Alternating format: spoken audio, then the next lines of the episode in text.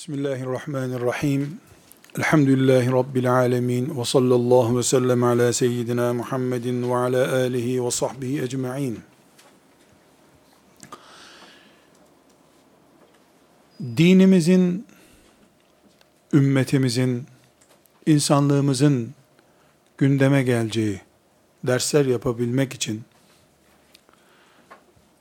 etrafında bulunmakla iman etmekle müşerref olduğumuz İslam'ın hayata bakışını, Müslümanın kim olması gerektiğini özetleyen paragraflar açmak istiyorum kardeşlerim.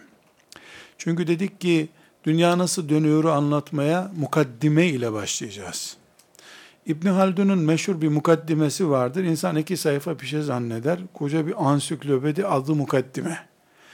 Şimdi bizim de bir mukaddime yapmamız gerekiyor. Mukaddimeye şunu mu koysam, bunu mu koysam derken bir İbni Haldun e, ansiklopedisi gibi bir gündem mecburen ortaya çıkıyor. Kardeşlerim, birinci paragrafımız, bir fikir tazelemesi yapıyoruz bu mukaddimede. Birinci paragrafımız, İslam, bütün alemlerin dinidir. İnsana gelmiştir. Alemler insanın hizmetine sunulmuştur. İnsan İslam olur.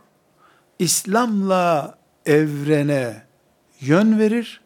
Dolayısıyla İslam bütün alemlerin projesidir. Bu paragrafla niye başlıyorum? Hayatın siyaset bölümünü İslam'ın dışına hocaların anlamayacağı bölüme itmenin uygun olup olmayacağını konuşacağız. Önce bir hakikati bilmemiz lazım. Ziraatten anlar mı, anlaması gerekir mi Müslümanın konuşacağız. E, biz bu dünyanın sadece camilerinin dini miyiz, tarlalarını kime bırakacağız bunu bilmemiz lazım. İslam, insanlığın evrensel projesinin adıdır. Arap yöreselliği veya kuzey-güney ayrımı yoktur. Bütün insanlık. Bütün insanlığa uyumu da fıtrat dini olmasından gelmektedir. Çünkü İslam masa başı dini değildir. İnsanı yaratan kudretin dinidir. İslam fıtrat dinidir bu demek. Yani insanın kaldırabileceği, özümseyebileceği, uygulayabileceği dindir. Bütün insanlık için geçerli bir kuraldır bu. Bu birinci paragrafımız. Kardeşlerim, ikinci paragrafımız bir özet yapmaya çalışıyoruz. Araplar başta olmak üzere İslam hiç kimseyle daraltılamaz bir dindir. Filancaların dini değildir. İnsanın dinidir. İslam'a hizmet ve İslam'ın üzerinde ne oluyor ne bitiyor hesabı yapmak, İslam'ın e, geleceğiyle ilgili planlar, projeler yapmakta, Arapların, Türklerin veya akademisyenlerin veya siyasilerin işi değildir. İslam'la şereflenen herkesin işidir. Her grubun işidir. Filancalar İslam'ın geleceğini planlasın diyemeyiz. İslam'a intisap eden, benim dinimdir İslam diyen herkes, İslam'la ilgili endişeler de taşır, umut da yayar. Aksi takdirde başkalarının şirketinde işçi olmak gibi bir durum ortaya çıkar. Biz kimsenin şirketinde işçi değiliz. Bu şirketin ortağıyız biz. Bu ümmeti Muhammed İslam'ın sahibidir. En büyüğümüz Muhammed sallallahu aleyhi ve sellem'dir. Sonra onun yanındaki ashabıdır. Büyük hisseleri var şüphesiz onların. Ama bizim de matematiksel rakama bölünebilecek bir hissemiz var. Bir şartla, ihlaslı, Kur'an ve sünnetten yola çıkıp, ifrat ve tefrite kaçmadan plan yapacaksın. Mesela, bir dönem Müslümanların kızlarının başları örtülmesi halinde örnek olarak bu paragrafta bunu zikrediyorum. İnsanların oturup çocuklarımızın başları kapalı olmaması durumunda okumalarının bir anlamı yok, hayata girmelerinin anlamı yok, başlarının kapanmasına izin verilmiyor diye büyük bir başörtüsü mücadelesi yapıldı yaklaşık 20 sene. Bunun için yaralananlar, dayak yiyenler, hapse girenler oldu. Ama bir ifrat söz konusuydu. Sanki İslam bir metrekare bezden ibaretmiş gibi algılandı bir kesimce. Sonra karşı cephe mağlup oldu. Tamam ne örterseniz örtün dedi. Örtülü ile örtüsüz fark etmeyecek bir pozisyonla karşılaştık bu sefer. Bir aşırılık, ifrat söz konusuydu. İslam herkesin endişesi olmalıdır. Ama Kur'an ve sünnetle hareket ederek, ihlasla çalışarak, aşırı gitmeyerek. Bu paragrafa neden ihtiyaç hissettim? Bizim burada veya başka bir Müslümanın başka bir yerde oturup ümmeti Muhammed'in geleceğiyle ilgili, dünya niye bizim başımızın üstünde yumurta tavası gibi döndürülüp duruluyor demeye hakkımız var mı? Bunu konuşmamız gerekiyor. Neden hakkım olmasın? Bu benim dinim. Bu din sayesinde ben cennete gireceğim. Bu din bana emanet. Ben kıyamet günü bu dinimi ne ettiğimin hesabını vermeden cennete giremem. Sadece iman edip dinimden beklenti içinde olmam, olamam. İman ederim, bana cennet vereceği için bu din, bu dine hizmetle bir ömür geçiririm. Ama bu arada da ifrata tefrite kaçarak başkalarını dışlayacak şekilde bir hizmet de yapamam dinime. Bu sebeple diyoruz ki İslam kimseyle daraltılamaz bir dindir. Ne Arap'la, ne Türk'le, ne vakıflarla, ne tarikatlarla. İslam herkesin dinidir. İleride e, ilk bir önceki derste zikretmiştim aşırılıklar diye bir gruplaşmalar, fitneler diye başlıklar açtığımızda konuşacağız kardeşler. Müslümanların din için çalışırken kendi kliklerini din kabul edip gerisini dışladıkları her hareket peygamber anlayışının dışındadır. Alkolik olarak, alkolik, sarhoş, abuk subuk konuşacak kadar sarhoş iken, iki kişinin kollarından tutup Peygamber aleyhisselamın mescidine dayak atılmak üzere getirilmiş adamı, alkolik adamı, Resulullah sallallahu aleyhi ve sellem adama niye hakaret ediyorsunuz diye sahiplendi ümmetinden biri diye. Örneklerini göreceğiz bunların inşallah. Şimdi bir Müslüman öbür Müslümanın sigarasını protesto edebilir. Sigaraya refleks gösterebilir. Bağırıp çağırabilir. Ama sigara içen birini İslam'ın dışında görme hakkına sahip değildir. Müslümanların küçük gruplar olmalarında hiçbir sakınca yoktur. Bu kalabalık koca dünyada e, zaten halifemiz yok. Mecbur küçük tarikatlarımız, cemaatlerimiz, vakıflarımız olmalıdır. Başka türlü bir araya gelip bir iş yapamayız. Bir hoca efendinin etrafında, bir fikir önderinin etrafında toplanılmalıdır. Ama bu İslam'ın son şekli değil. Son şekli için oluşmuş mini bir şekil olarak kabul edilmelidir. Peygamber düzeyinde ya da peygamberden sonra en etkin adam değil benim başımdaki adam peygamber sevdalısı bir adam olmalıdır. Bu yüzden İslam kimsenin özeli değildir. Herkesin canı ciğeridir ama. kimsenin özeli değildir. Bu ayrımı yapmamız gerekiyor. Kardeşlerim üçüncü noktamız. İslam insanı mükerrem yapmıştır. Yani saygındır insan. İnsanın saygınlığında din ayrımı bile yoktur. Nerede kaldı ki ırk, yöre ayrımı hiç yoktur. Müslümanlar arasında aristokratik bir kadro olamaz.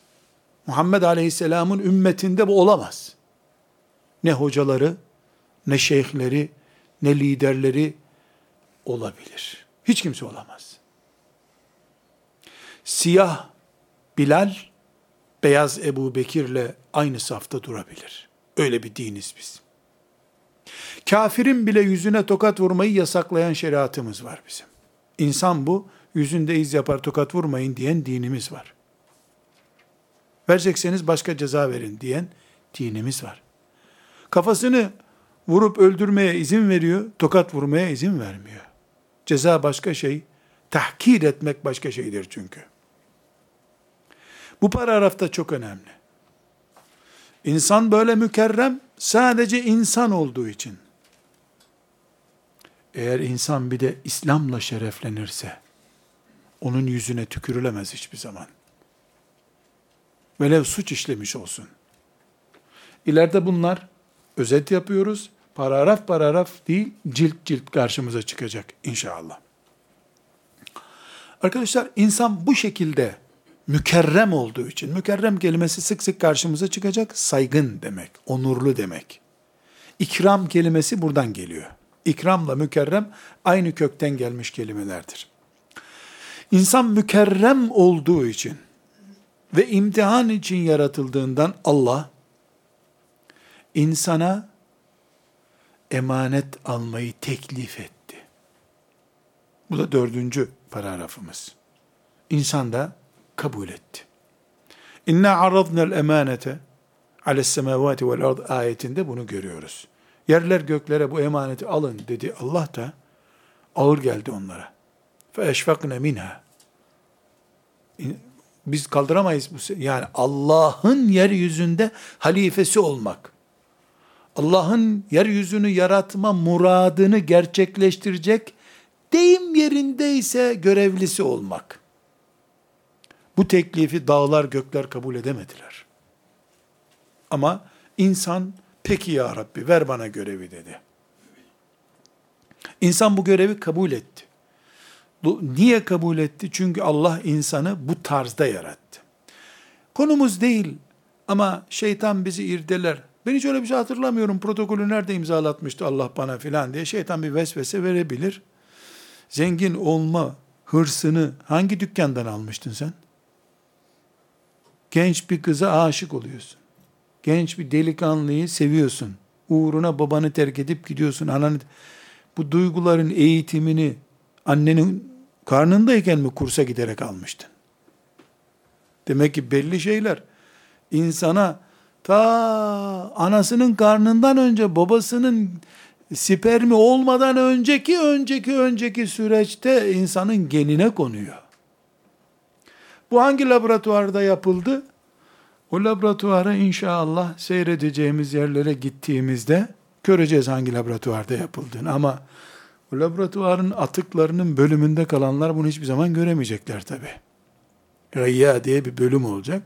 Atıkların toplandığı atık çukurundakiler anlamayacaklar bunu. Allah muhafaza buyursun. Tekrar ediyorum arkadaşlar. İnsanlığın evrensel dinidir İslam. Bir. İki, İslam kimse veya hiçbir grup tarafından bloke edilemez. Üç, Allah insanı mükerrem yaratmıştır.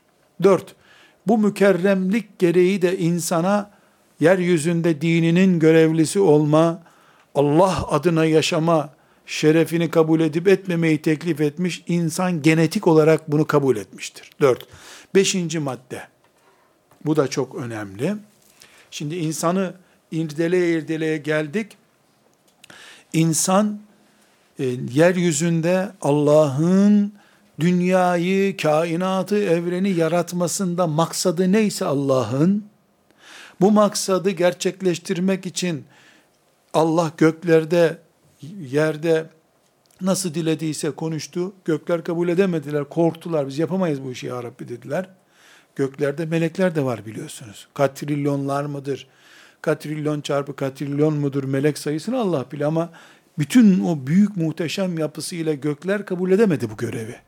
Cılız bir insan 50-60 sene ömrü olup olmadığı belli değil biz yaparız bu işi ya Rabbi dedi. Musab yaptı ama. Ebu Bekir yaptı. Ömer yaptı. Daha sonra göreceğiz ashab-ı kiram Allah'ın bu emanet teklifinin kusursuz neslidir. Dolayısıyla kıyamet günü hiçbir insan çok ağırdı ya Rabbi diyemeyecek. Çölden gelmiş Ebu Zer yaptı sen niye şehirde yapamadın diyecek Allah Teala. Muhteşem bir örnek nesil var ortada. Yani Bilal zenciydi, köleydi yaptı. Habbab köleydi, demir ustasıydı yaptı. Sen bilgisayar mühendisiydin, sen niye Allah'ın emanet görevini yapamadın? Denecek bir atmosfer var. Dördüncü maddede dedik ki, insan mükerrem yaratılınca bu emaneti alman gerekir, dedi Allah. Peki ya Rabbi dedi insan, aldı. Fehamelehel insan. İnsan bu görevi kabul etti. Ben hatırlamıyorum, görürsün hatırlayıp hatırlamadığını ileri gidersen. Herkes hatırlar bunu. Nerede hatırlar biliyor musunuz? Gemi batma tehlikesi yaşarken bunu nasıl hatırlıyorsunuz Allah buyuruyor. Ölüm kapıyı vurmaya başlayınca herkes hatırlıyor böyle bir emanet sorumluluğu vardı. İnsan aslında hatırlıyor, hatırlamayı erteliyor. Yaptığı budur insanoğlunun. Ve beşinci paragrafımız, Allah insana yukarıda saydığımız prosedür gereği teslim ettiği emaneti, insanı bu emaneti yapacak hale getirmek için de bütün kainatı, dünyayı değil, insana musahhar kıldı. Musahhar kılmak, hizmetine vermek demek. Mümin insan, yeryüzünde Allah'ın kainatı yaratmasındaki eylemi gerçekleştirmek için var olan insandır.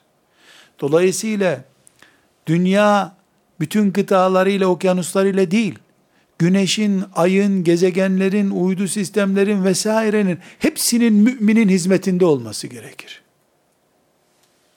Mümin uzaydaki bir küçük yıldızı dahi takip etmediği sürece kainatın Allah'ın emrine, hizmetine sunulması insanın da bu kainatı imar edecek kapasitede olması mümkün olmaz. Bu sebeple şu 1, 2, 3, 4, 5. maddeye kadar ki e, hiyerarşiden kaynaklandığından bir sonuç çıkarıyoruz. Mümin insan Mekke'yi fethederek, Arap Yarımadası'nı fethederek, Asya'ya ordular göndererek, İspanya'da Endülüs'ü kurarak Allah'ın muradını gerçekleştiremez.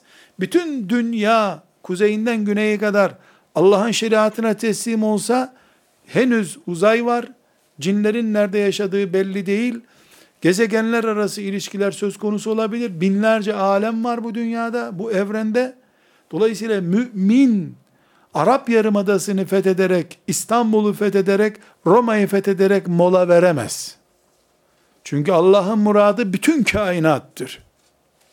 İslam'ı en başta dedik ki camiye hapseden zulüm, Müslümanı sadece evi, işi, ahlakı, çoluk çocuğuyla mutlu bir hayat yaşaması şeklinde anlayan, bütün insanlığı Müslümanın bağrına sığdıramayan idrak eksiktir.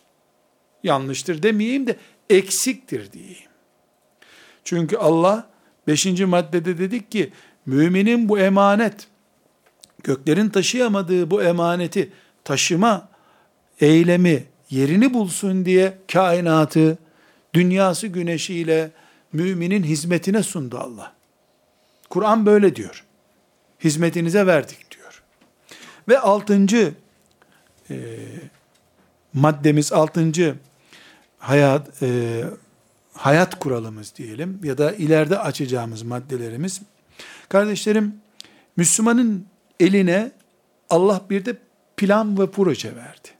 Buna biz İslam diyoruz. İslam yeryüzünde beş şeyin canlı tutulması içindir. Yani İslam namına yapılmış bütün faaliyetler, namaz kılmaktan, oruç tutmaktan, cihattan, siret-i nebiden al, Arap Yarımadası'ndan, Afrika'dan, Kıbrıs Adası'na Efendimizin halası çıkmış, bütün İslam'la ilgili yapılmış, yapılması düşünülmüş, yapılamamış her ne varsa, İslam yeryüzünde beş şeyin gerçekleşmesini istiyor. Birincisi, Allah'ın dini tek söz sahibi olacak. İki, cana kıyılmayacak. Üç, insan aklı yönlendirilmeyecek Allah'a kolay bulsun diye akıl zarar görmeyecek. Dört, insan nesli namusla kıyamete kadar devam edecek. Beşincisi de mal helal standartlarda insanlara kavuşacak. Bu beş kelime arkadaşlar çok önemli. İslam'ın beş şartı konuşuluyor. Bu beş şartın teminatı da bu beş şeydir aslında. Uhud'un temin, Uhud'un gerçekleşmesi de bunun içindi. Hendek de bunun içindi. Şeytanın yeryüzünde sulandırmak istediği beş temel değer de budur. Din, can, akıl, namus ve mal. Bu yüzden dikkat ediniz. Din uğrunda ölen de şehittir. Bakkalda hırsızlar parasını çalmasın diye müdafaa ederken öldürülene de ne diyor Efendimiz? Şehit diyor. Eşinin namusu için öldürülen de şehittir diyor. Namusunu savunurken. Alkole en ağır cezalar veriliyor. Niye? Çünkü alkol akla zarar veriyor. Allah bir din göndermiş.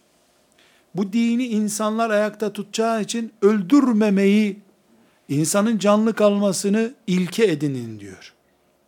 Bu yüzden bir kişinin yaşamasına katkıda bulunan bütün insanlığı yaşatmış gibi diyor Kur'an. Bir cana kıyan da 7 milyar cana kıymış gibi diyeceğim. 7 milyar şimdi var. Bütün insanlık 7 milyar değil ki. Kabil kaç milyar insanın katili olarak dirilecek onu Allah biliyor sadece. Bütün insanlık diyor Allah. Sizin zamanınızdaki 7 milyar demiyor. Demek ki din canı koruyor çünkü can dini yaşayacak. Canı değersiz hale getirdin mi dini yaşayacak insan kalmıyor. Akıllılar ancak Allah'ı anlayabildikleri için yaşayan ama aklı olan yaş istiyor. Namussuz, iffetsiz bir neslin Allah'a kul olmakla şereflenmesi zor bir şey olduğu için şerefli, namuslu Adem Aleyhisselam'a kadar babasının soyu belli bir nesil istiyor Allah. Bütün bunlarda kres yağı gibi insanlığın hayatta kalabilmesi, çarklarının iyi dönmesi için ortalamayı sağlayacak da maldır. Kanunu böyle Allah'ın. Dolayısıyla cihat yapılırken, bir yerde vakıf kurulurken, bir yerde aile oluşurken, bir yerde siyasetle dine hizmet etmek istenirken, bir yerde eğitim kurumu oluşturulurken, bir hoca efendi İslam'ı tebliğ ederken, bu beş şeyden hangisine hizmet ettiğine, bu beş şeyin ortalamasını nasıl bulduğuna bakacak.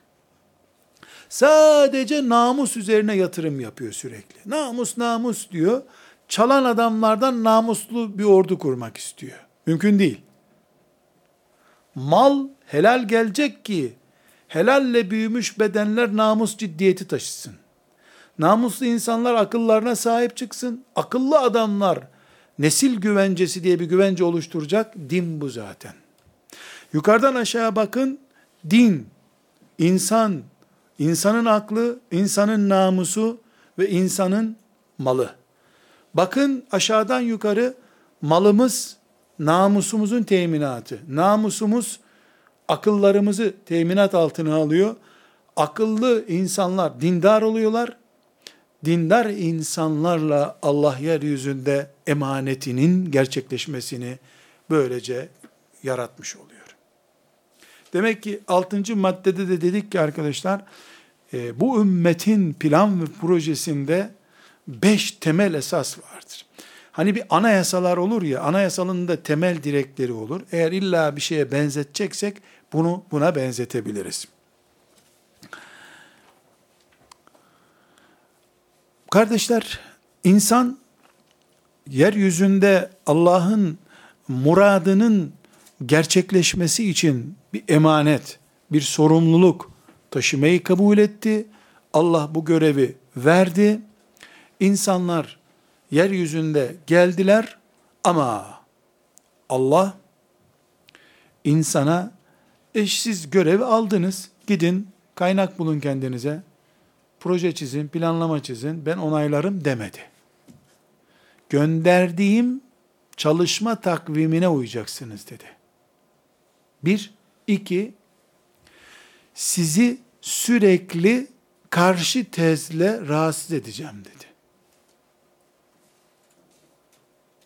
Çünkü insan virajı rampası olmayan yolda uyur, araba devirir. Dümdüz 100 kilometre gidemez bir şoför. Gider ama başka şekilde tekerlerin üstünde değil tekerlerin altında gider bu sefer. Gidebilirse. Onun için Allah bir program ve bir düşmanla insanı dünyaya gönderdi. O düşman şeytandır. Şeytan Allahu Teala'nın dünyaya gönderirken levh-i mahfuzda yazmış olduğu planı, hayat programı, biz ona Kur'an diyoruz, din diyoruz. Ne kadar eski ise o eskilik kadar bir zamanda da şeytan plan proje yaptı. Bugün ümmeti Muhammed aleyhissalatü vesselam 1 milyar, 1,5 milyar ne kadarsa artık istatistiklerini tam bilmiyoruz.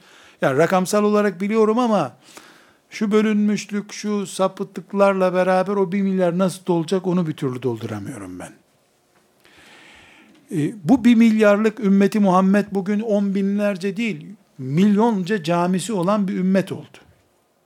Kabe'si uydudan e, seyredilir bir ümmet oldu.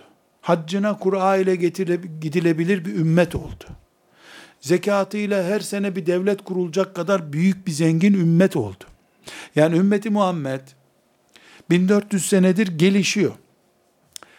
Esasen 10 bin senedir gelişiyor. Yuşa aleyhisselam da, Şit aleyhisselam da ümmeti Muhammed değil ama İslam'dı. Dolayısıyla İslam Adem aleyhisselamdan biri geliyor. Din binlerce senedir, işte 10 bin sene Adem aleyhisselamdan beri, 10 bin senedir din var. Dinin bir birikimi var. Arkadaşlar, ileride bunun ayrıntısına çok geniş gireceğiz ama paragraf olarak zikretmem lazım. Şeytanın projeleri de 10 bin seneliktir en az. Biz ona Yahudi Siyonizm diye isim koymaya çalışıyoruz. Aldanıyoruz bundan. İki sene içinde bir sistem bütün gençlerin arasında takılıp kalıyor. Sigara 100 senede insanlığın ekmeğinden daha hızlı yayıldı. Bir futbol çıkıyor, bilmem ne çıkıyor. İnsanlar hayatlarından daha fazla değer veriyorlar ona. Bu kadar nasıl seviliyor? Nasıl? İnsan kucağında büyüdüğü annesini üç günde unutuyor. Filanca şeyi öldürsen hapse atsan da unutmuyor. Bir uyuşturucu hastalığı çıkıyor. Ya bir senede değil, devlet 80 senede matematik öğretemedi kimseye, 8 günde bütün şehri istila ediyor. Birden çıktı diyoruz. Yanılgı burada başlıyor. Şeytan filanca uyuşturuğu için kim bilir kaç bin sene önce plan proje yapmıştı. Laboratuvarları hazır değildi. O laboratuvarlar için eleman yetiştirdi. Kardeşlerim, şimdi ülkeler, geri kalmış ülkeler Avrupa'ya, Amerika'ya gelecek kuşakların eğitimi için eleman gönderiyorlar da şeytan bu işleri yapmadı mı zannediyoruz asırlardan beri? Ebu Cehil değildi Resulullah sallallahu aleyhi ve sellemin karşısında dikilen. Şeytandı. Ebu Cehil'i kullanıyordu. E Allah'tan aldığı kudretle şeytan kendisi sahneye çıkmıyor. Kumanda merkezinden idare ediyor her şeyi. Projeler, öyle Yahudiler yüzyılların projesini yapıyormuş. Yapma Allah aşkına ya. Bir araya gelemeyecekler diye Kur'an ayeti var ya. Yahudi kimdir proje yapacakmış?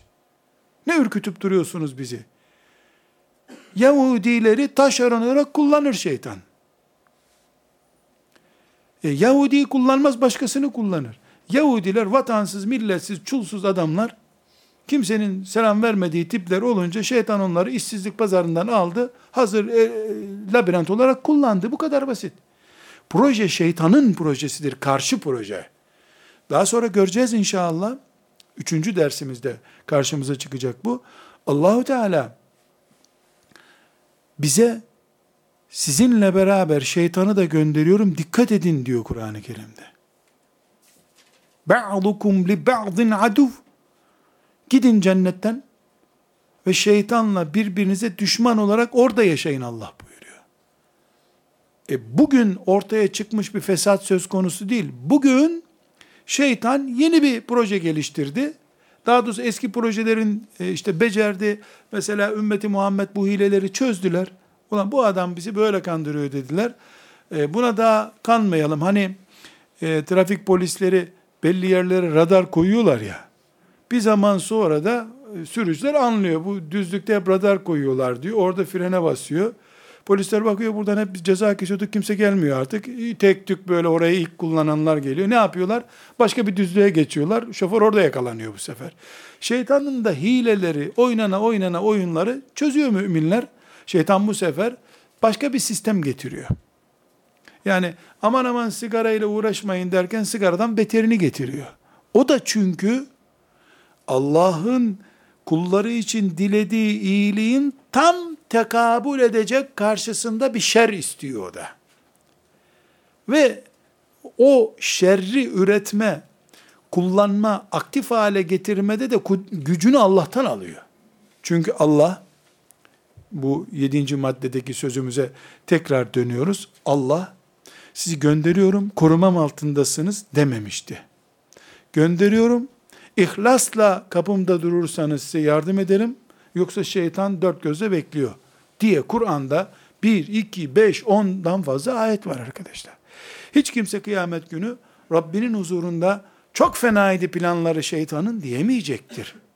Tam aksine Rabbimiz ben size ey Ademoğlu bu iblise dikkat edin dememiş miydim? Ella ta'budu şeytan dedim ben size.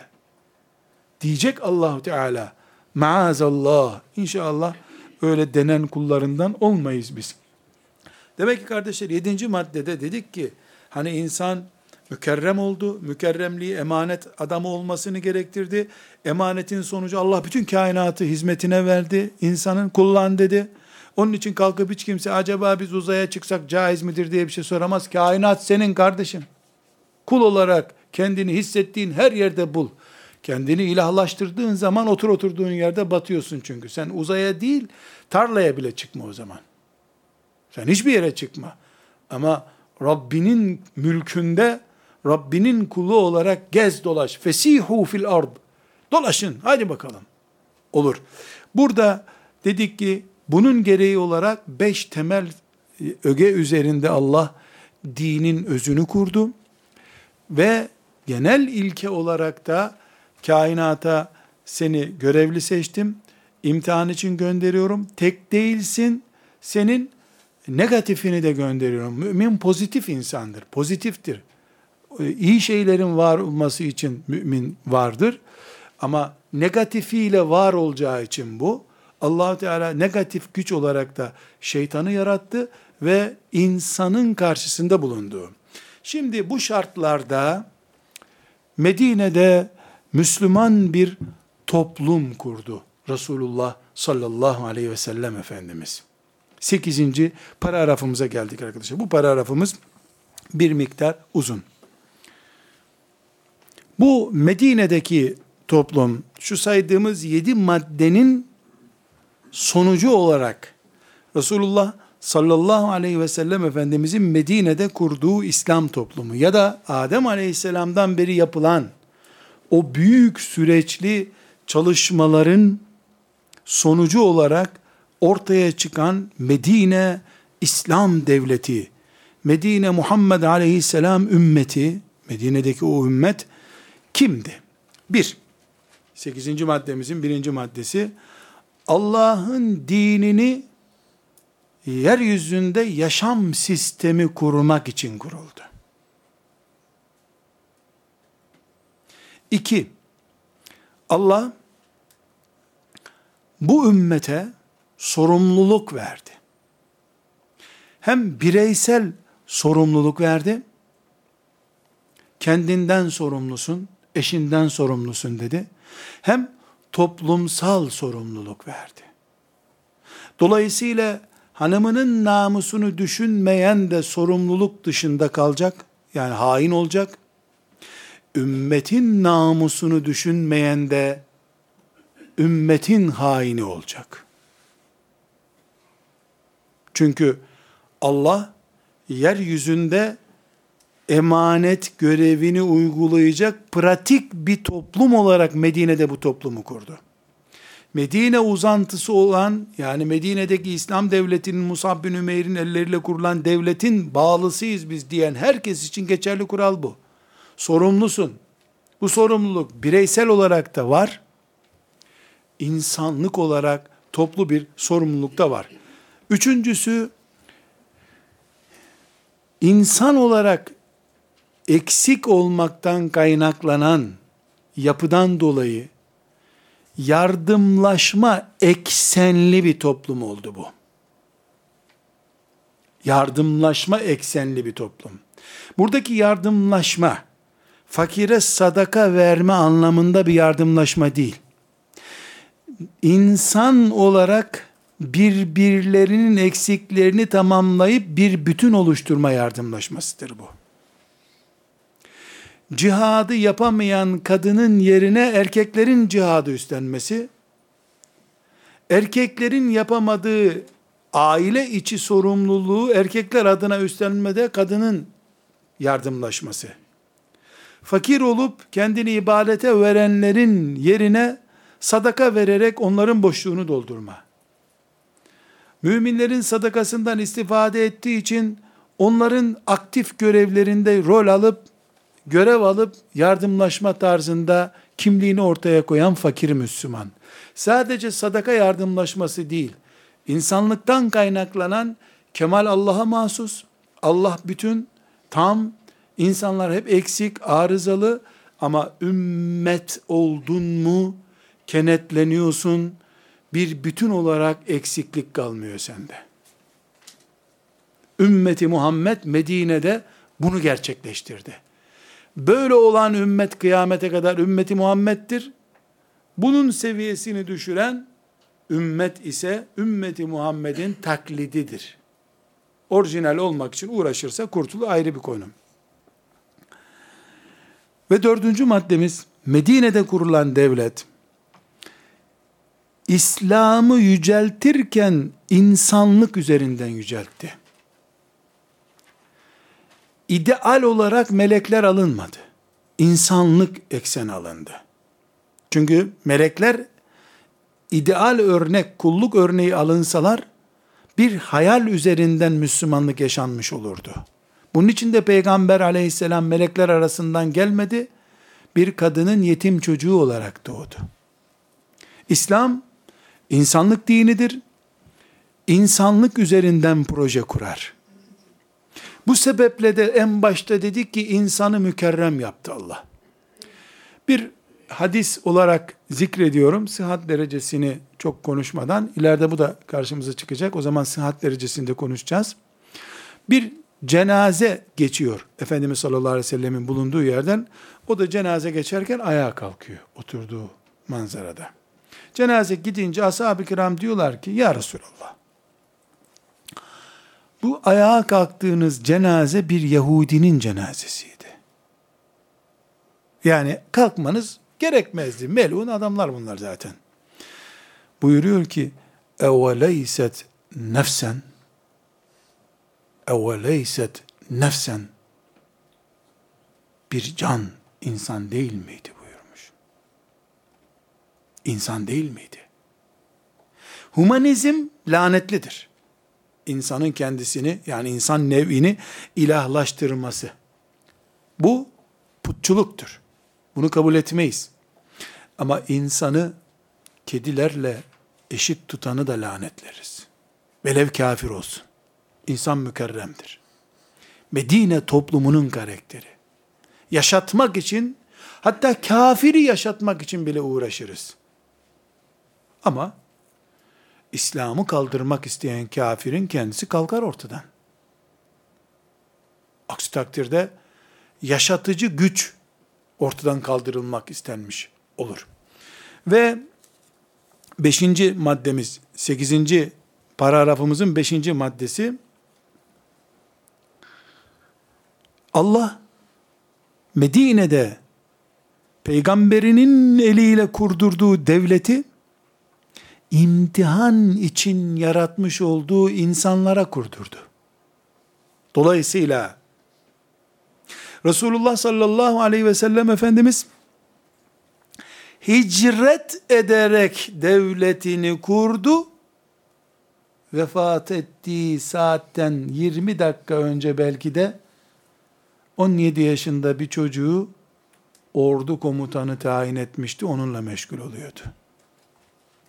Bakınız, İslam'ın devleti Medine'de kuruldu. Müslüman toplumun ilk şablonu kuruldu.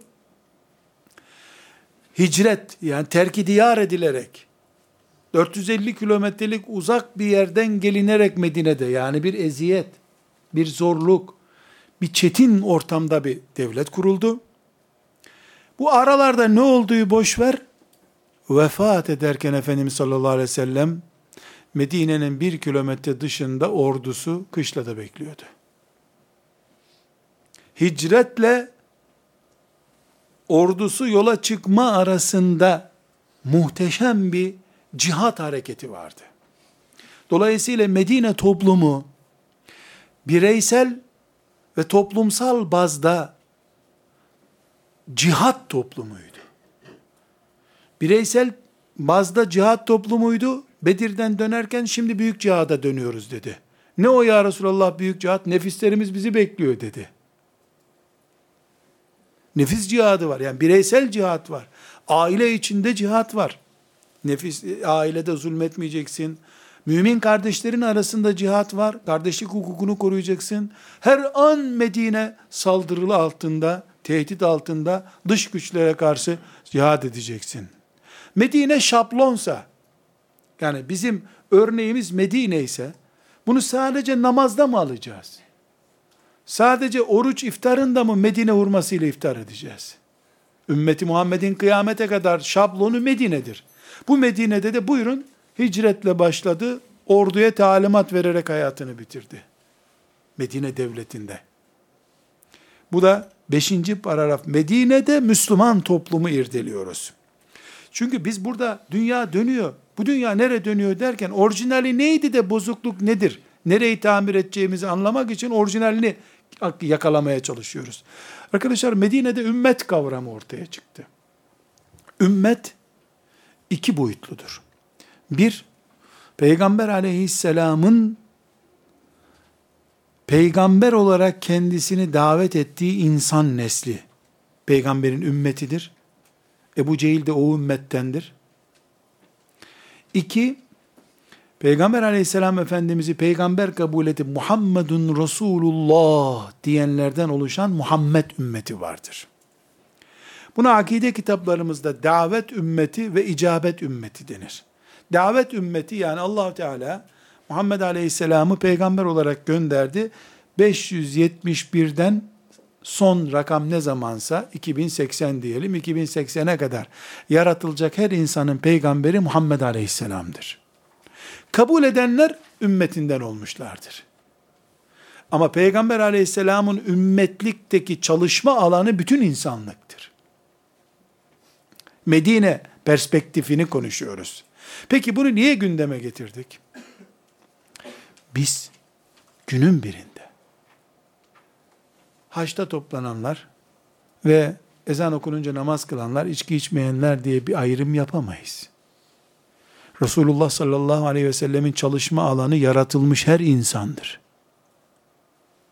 Tek bir kişi la ilahe illallah Muhammedur Resulullah dememişse bu ümmetin uykusu haram hala demek. Mola veremez ümmet. Durum nasıl deyince elhamdülillah, elhamdülillah dergimiz baskı yetiştiremiyor şükürler olsun. Bizim cemaatin dergisi 100 bin satıyor. Yetişmiyor.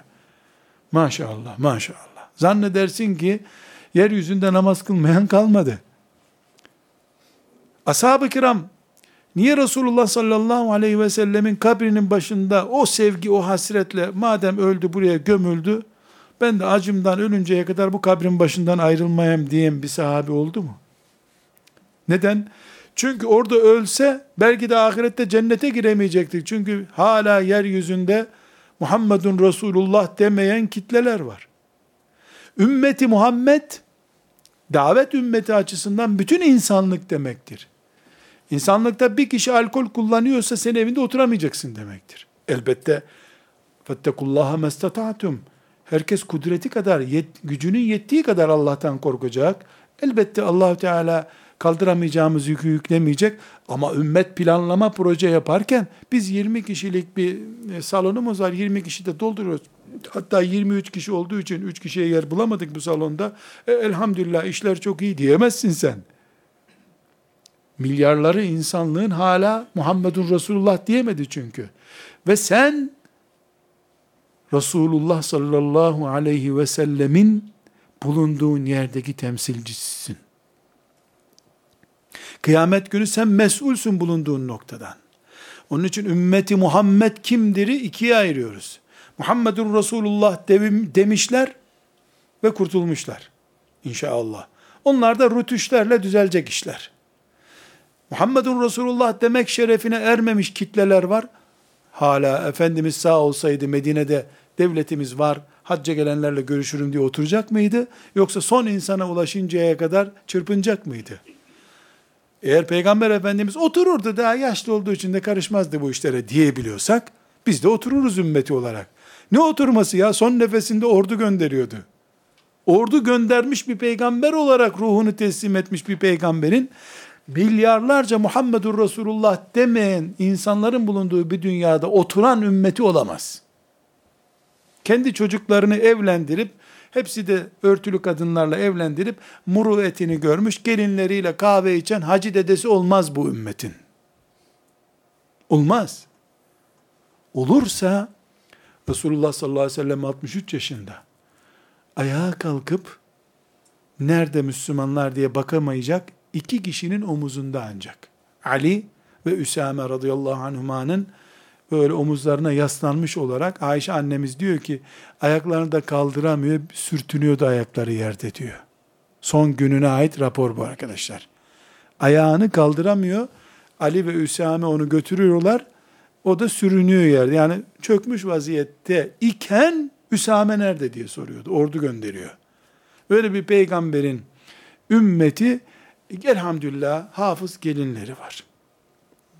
Damatları da Allah nazardan korusun. İşleri güçleri yerinde elhamdülillah. Diplomalı çocuklar. Elhamdülillah şükürler olsun. Daha iyisi ne olacak? Allah bugünleri aratmasın. Milyarlarca kafirin bulunduğu bu dünyada ne yaratacak Allah sana başka zaten? Ümmet kafalı olmak veya olmamak diye bir derdimiz var bizim. Bir tarikat meclisinde oturuyordum.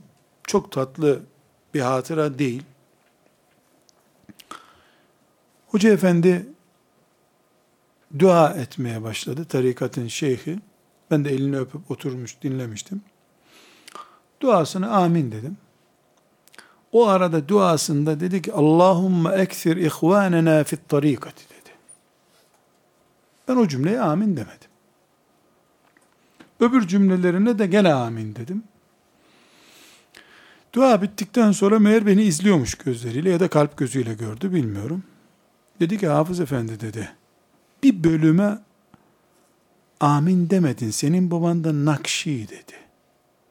Dedim evet. Amin demedin değil mi? İftira etmiyorum. Yok demedim dedim. Dedi ama biz dedi Allah diyen bir grubuz.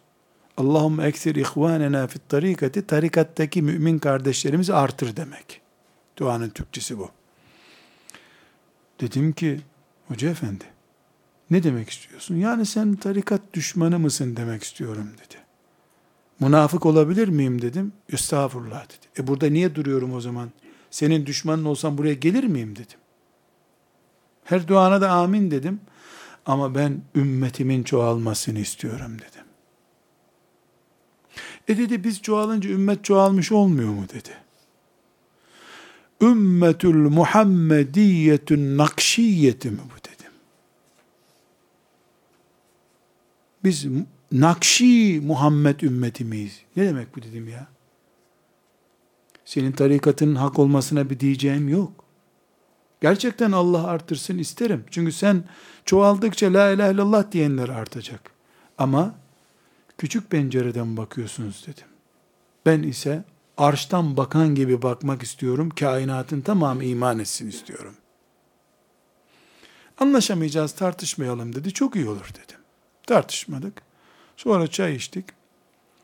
Giderken dedi ki helallik istemeyecek misin dedi. Dedim hocam istemeyeceğimi adınız gibi bilin. Ben ümmeti Muhammed'in çoğalsın isterim dedim. Eğildi kulağıma dedi ki aslında doğru söylüyorsun ama dedi orada kabalık yaptın dedi. Böyle anlaştık. Ümmet diye bir derdimiz olacak. Gelinleri efendi hanımefendilermiş. Damatları da işleri güçleri yerinde vallahi hiç yardım da istemiyorlar kayınpeder. Ne güzel hayat elhamdülillah.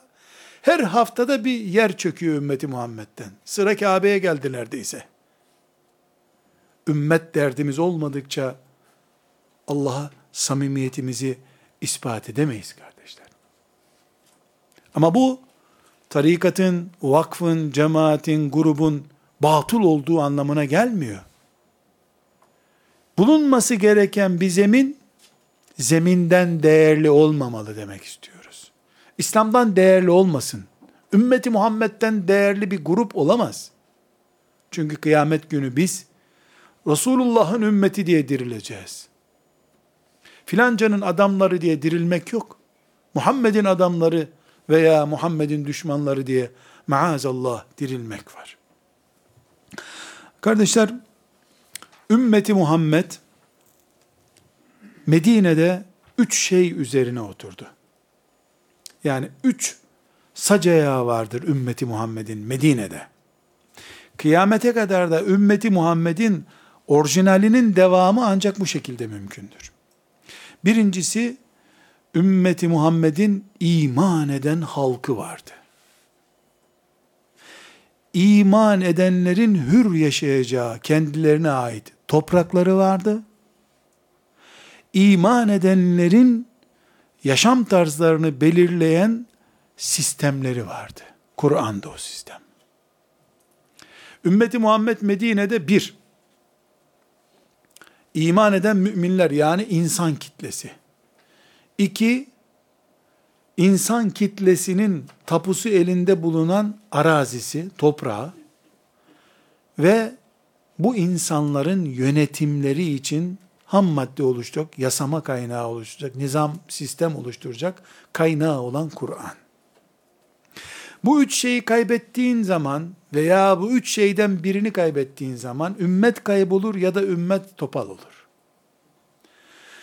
Toprağın sahibi müminler, Kur'an adına müminler değilse topraksız bir ümmet Medine arayışındaki Mekke toplumu olur. Çünkü Medine, Mekke'de de müminler vardı. Kur'an iniyordu ama toprak müşriklerin elindeydi. Tapu onlarındı. İslam müminlerin kiracı olduğu bir toprakta ayakta duramıyor. Mümin kiracı olmayacak. İslam bir yerde kiracı olarak durmayacak. Bunun için toprağın tapusunu alır, fetheder, kafirlere de siz de burada yaşayabilirsiniz diye izin verir. İslam'ın mantığı budur.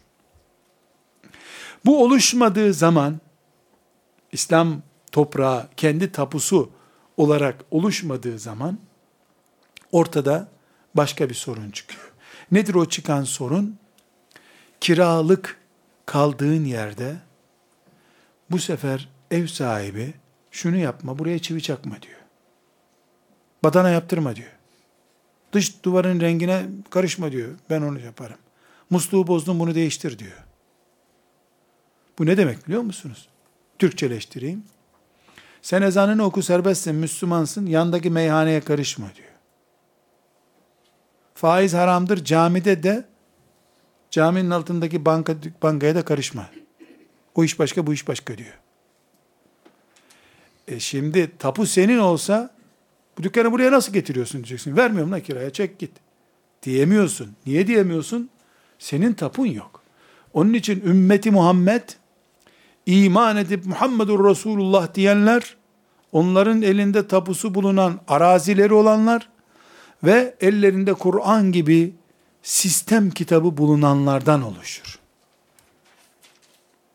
Ümmeti Muhammed budur. Medine'de buydu.